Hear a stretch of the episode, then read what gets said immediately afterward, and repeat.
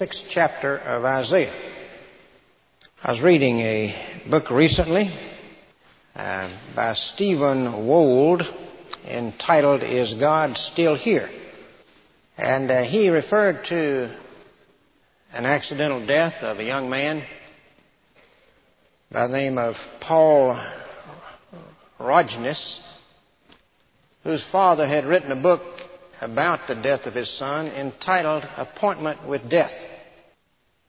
And uh, the father tells how uh, they heard an announcement on the radio uh, that uh, Minnesota uh, had experienced its 450, excuse me, 405th traffic death that afternoon, but it never dawned on them it was their son, a young 24-year-old Rhodes Scholar, and how shaken they were. But he says, and he Wold quotes from Rogness's book.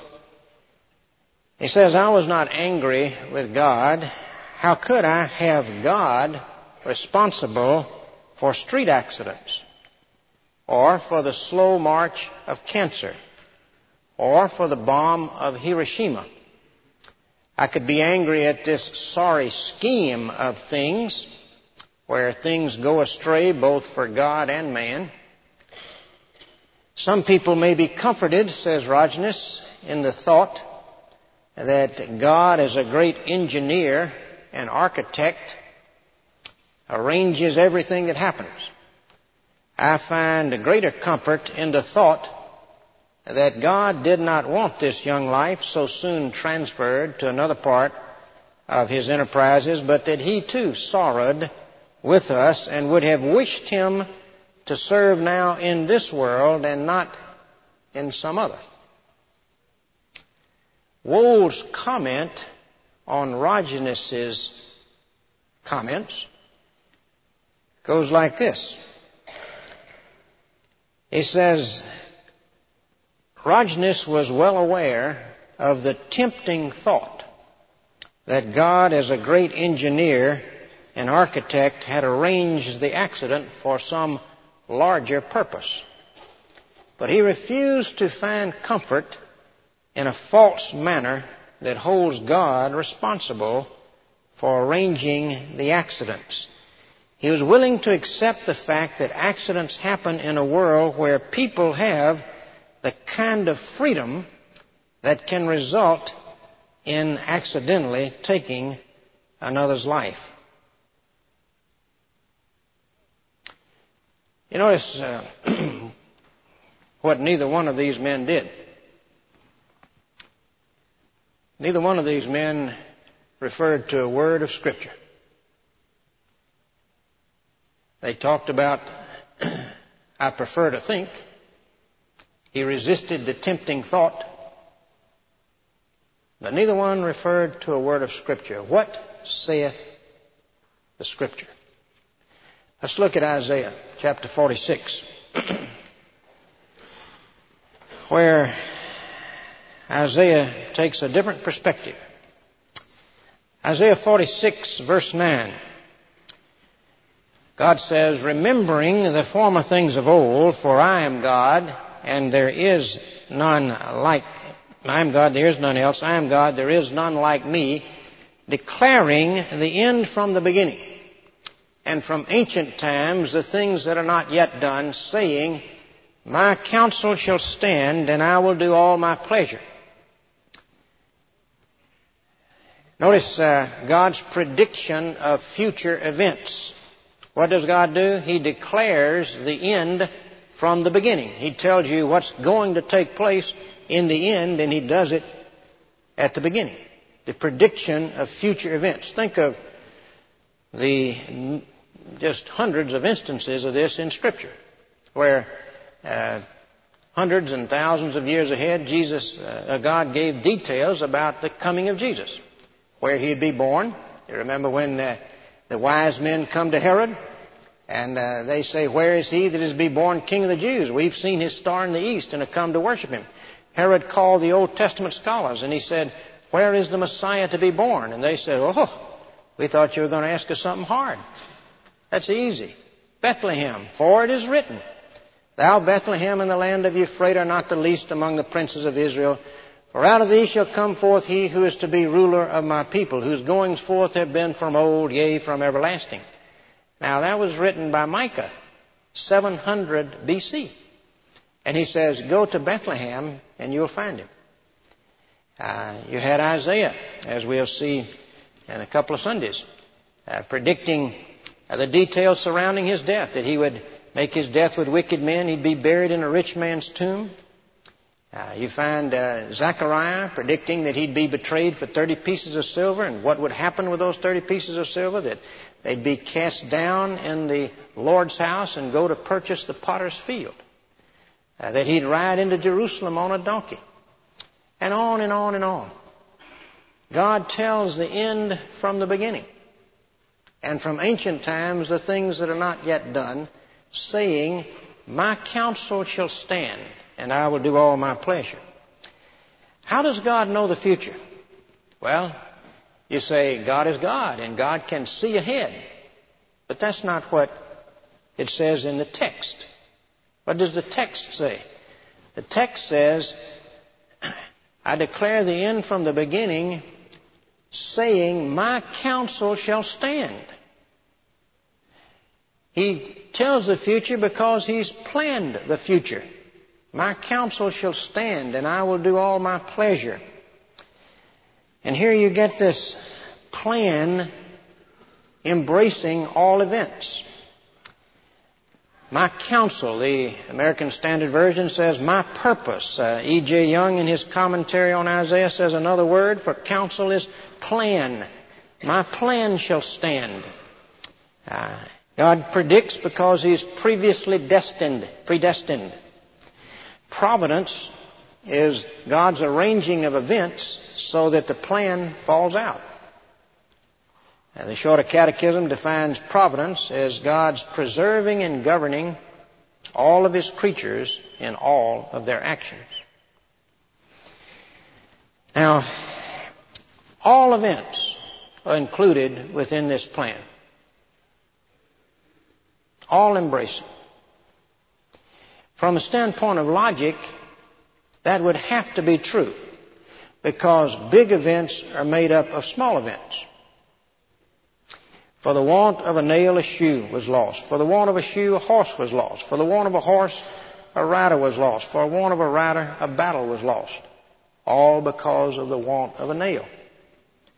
You have to control the little events in order to control the big events. When the Titanic sank, SOSs were sent out. There was a ship close enough to have recovered all the survivors. But the man at the wireless had a headache and about two minutes before the SOS went out, he took his headset off. So he didn't receive the message. To control the big events, you have to control the little events. From a standpoint of logic, it has to be all embracing. From a standpoint of scripture, it is all embracing. Ephesians 1:11 being predestinated according to the purpose of him who works all things after the counsel of his own will Acts 15, 18. Known unto God are all of his works from the beginning of the creation. Matthew 10, 29 and 30. Jesus said, Are not two sparrows sold for a farthing, and not one of them shall fall to the ground without your heavenly Father? God controls what happens to the sparrows. Even the hairs of your head are all numbered, he says. So don't be afraid. I'm controlling everything. Isaiah 45, 7. I form the light and I create darkness. I make peace and I create evil. I, the Lord, do all these things. Now, God is not the author of evil, but He's saying everything is in the control uh, of my plan.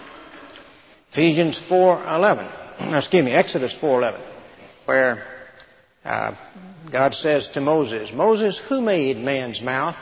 Or who made the deaf or the dumb or the seeing or the blind? Have not I, the Lord?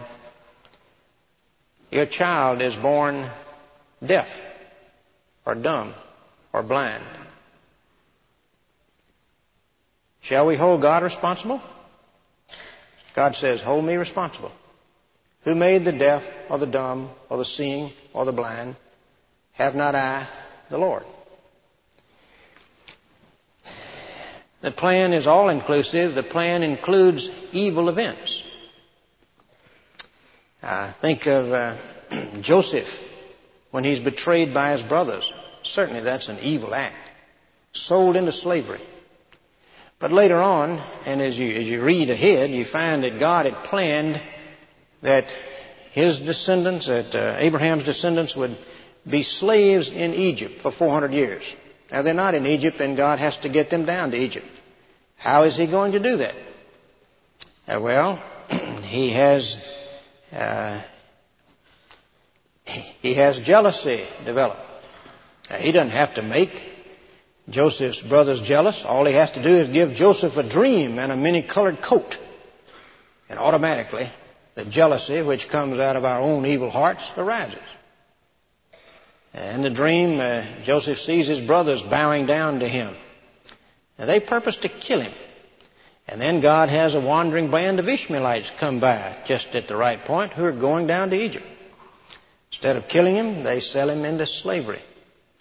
And then uh, God uh, has him wind up in prison. And then he gives the two men in prison with him a dream, and Joseph is enabled by God to interpret their dream. Then he gives Pharaoh a dream. And one of these servants of Pharaoh's who'd been restored to him says, I remember a man who interpreted my dream. And the first thing you know, you have Israel down in Egypt. All a part of the plan. Now, an evil act was part of that. Later on, Joseph says to his brothers, You meant it for evil. God meant it for good, to save many people alive. God is not the author of evil, but He takes the evil and He channels it and uses it for His own good purpose. Now notice the affirmation about the plan. He says, my plan shall be performed. My counsel shall stand. And uh, he's speaking here of the unchanging nature of the plan. Now, there are problems with some other statements of Scripture that would seem to teach that he changes the plan. For instance, uh, Genesis 6 6, it repented the Lord that he had made man on the earth. When you hit a problem like that, what do you do? You always look up John Calvin, right? What did Calvin have to say about it? Calvin says we must understand such statements that it repented the Lord that He'd made man, or it repented the Lord that He'd made Saul king, etc. We must understand such statements as we do other forms of speech which describe God to us after the manner of men. That's called anthropomorphisms. Anthropomorphic language. Someone says when God uses anthropomorphic language, He's lisping to help us understand Him. Calvin says, so when God is said to repent, we must understand it to mean that He visibly changes His course of direction or His course of action but neither his purpose, nor his will, nor his mind is changed. The plan didn't really change, but he changes his course of action. He says to Moses, let me alone. I'm going to wipe these people out. They're rebellious people. Moses says, Lord, don't wipe them out. What will the Egyptians say? You'll hurt your reputation. And you promised Abraham and Isaac and Jacob God says, all right, I won't wipe them out. And God didn't change his plan.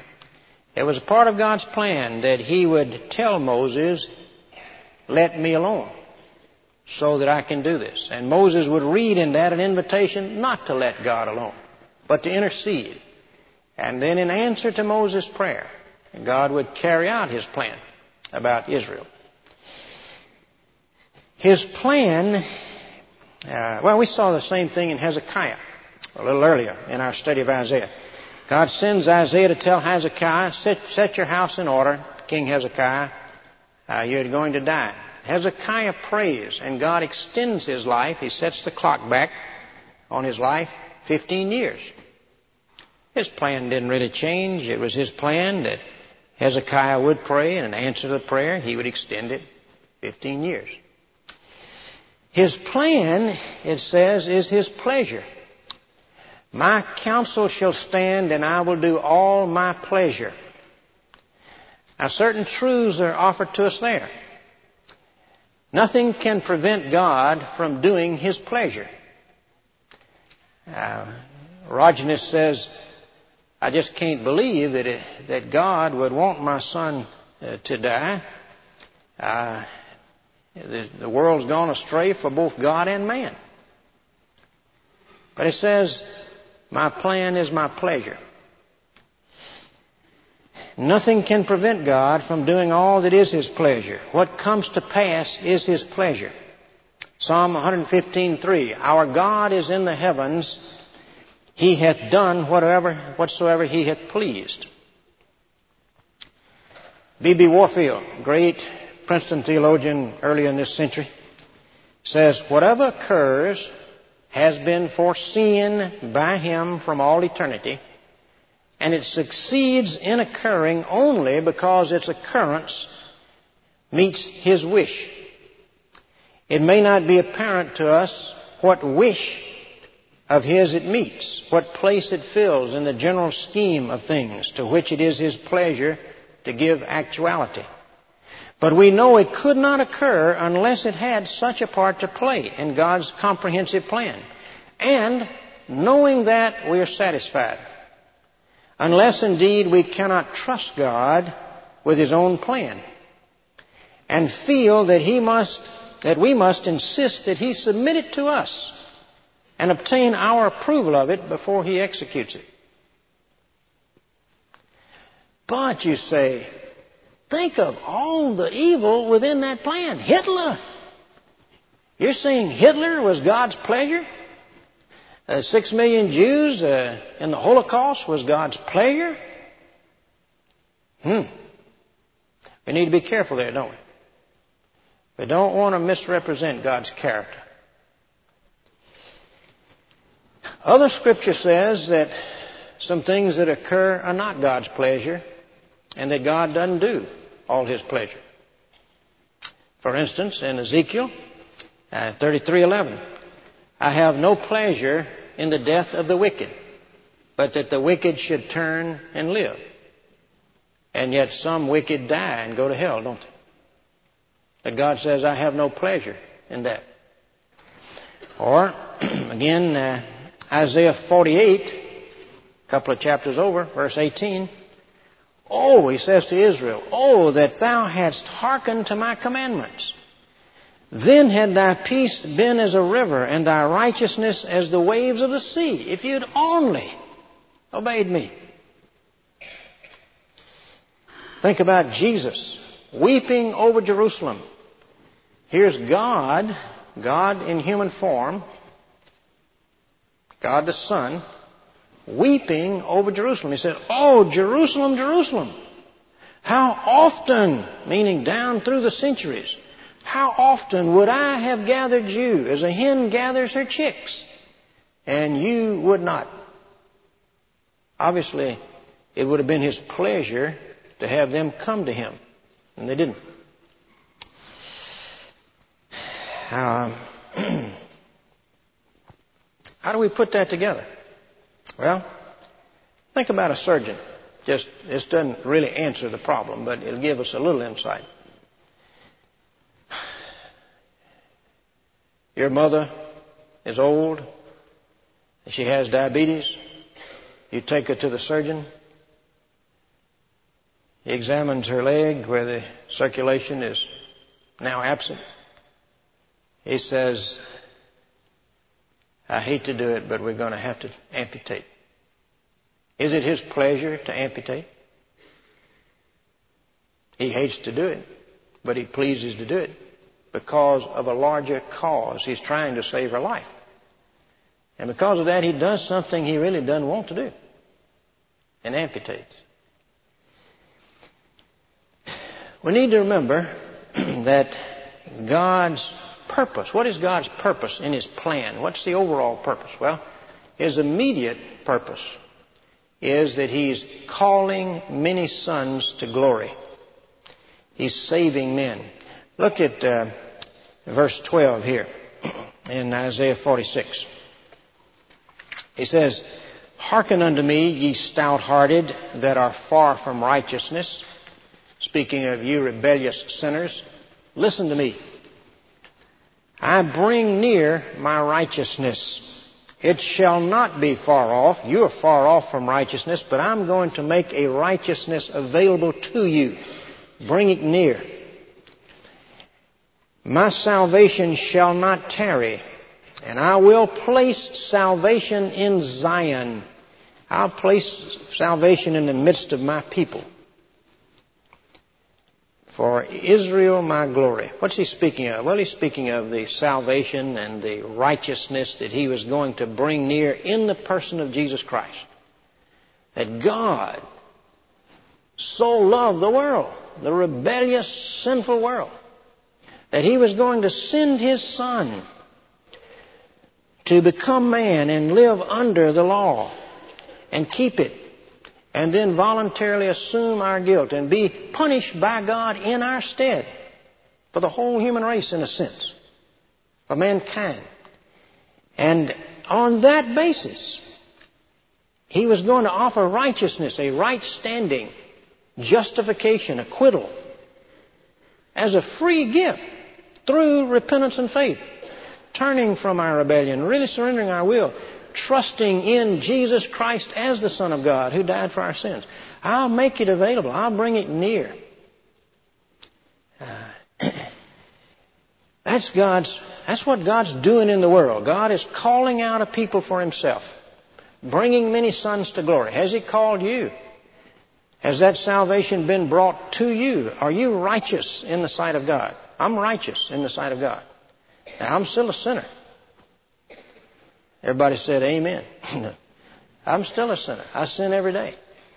But I'm accounted not guilty because I've surrendered my will to Jesus Christ. There will, for 25 years, my will was anything but surrendered. And that doesn't mean that I obey Him perfectly, but my trend of life is one of obedience and I trust in Jesus Christ alone for my salvation, then anyone who does that is accounted righteous.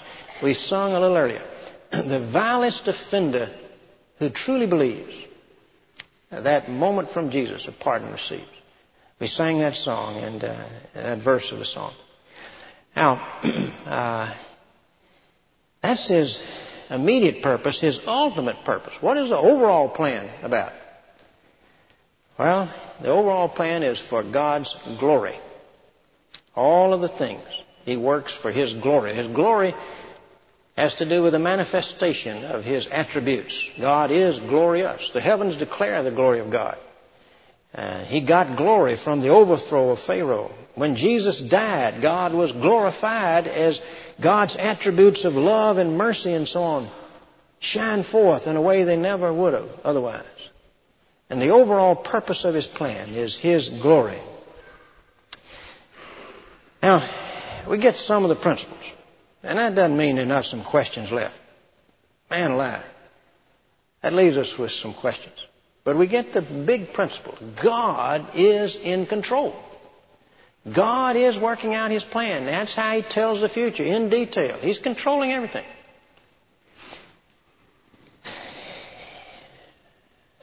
Some of the things in the plan, in a sense, He doesn't want to happen. He didn't want Israel to reject Him. And yet, His plan is His pleasure.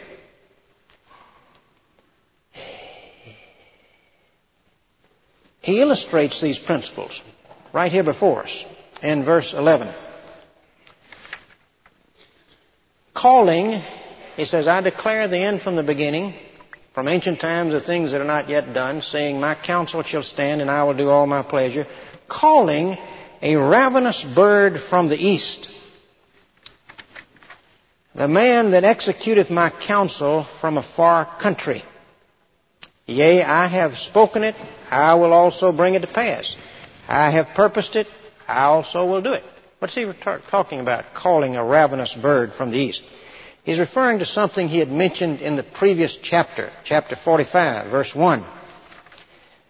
Thus saith the Lord to his anointed, to Cyrus, whose right hand I have holden to subdue nations before him. And I will loose the loins of kings to open before him, Cyrus, the two lead gates, and the gates shall not be shut. Verse 4, For Jacob my servant's sake, and Israel mine elect, I have even called thee by thy name, I have surnamed thee, though thou hast not known me. Now, who is Cyrus? Well, Cyrus was the king of Persia. Isaiah's writing this around 700 BC. In 600 BC, according to what Isaiah had predicted, Judah would go into captivity to Babylon. They'd be there 70 years. And in 539 BC, God would raise up the Medes and the Persians who would conquer the Babylonians. And the king Cyrus, now this is 150 years from when Isaiah's writing, the king Cyrus, who was not yet born, would release them and send them back to Jerusalem. God gives an illustration. He said, I declare the end from the beginning. Want me to illustrate? I'm going to raise up a man. His name will be Cyrus. 150 years from now, he will set my people free. I have declared it. I will bring it to pass. An amazing illustration of the very tight thing that we've been discussing. Now, this raises some problems. The question of free will. we, um, do we have freedom? Wold talked about uh, freedom. Luther wrote a book, The Bondage of the Will, and in it Luther says,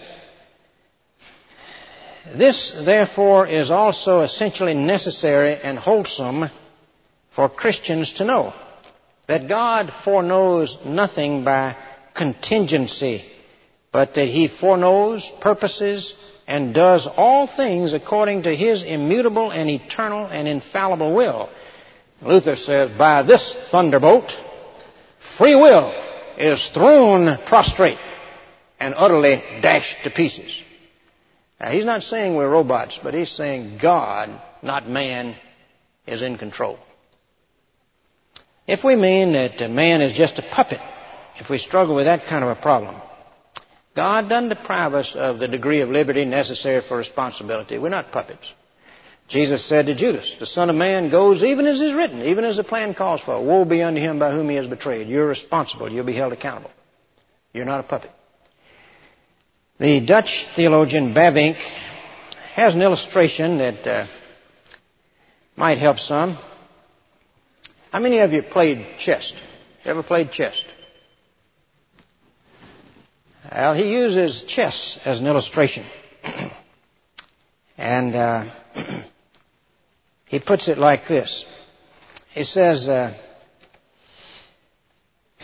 anyone who's ever played chess with another person considerably more skillful at the game recognizing the bewil- recognizes the bewildering sensation of feeling as though his hands were tied. Every move you make fits into the plan of your opponent. You advance your pawn, you capture his bishop, and for a moment you have visions of winning.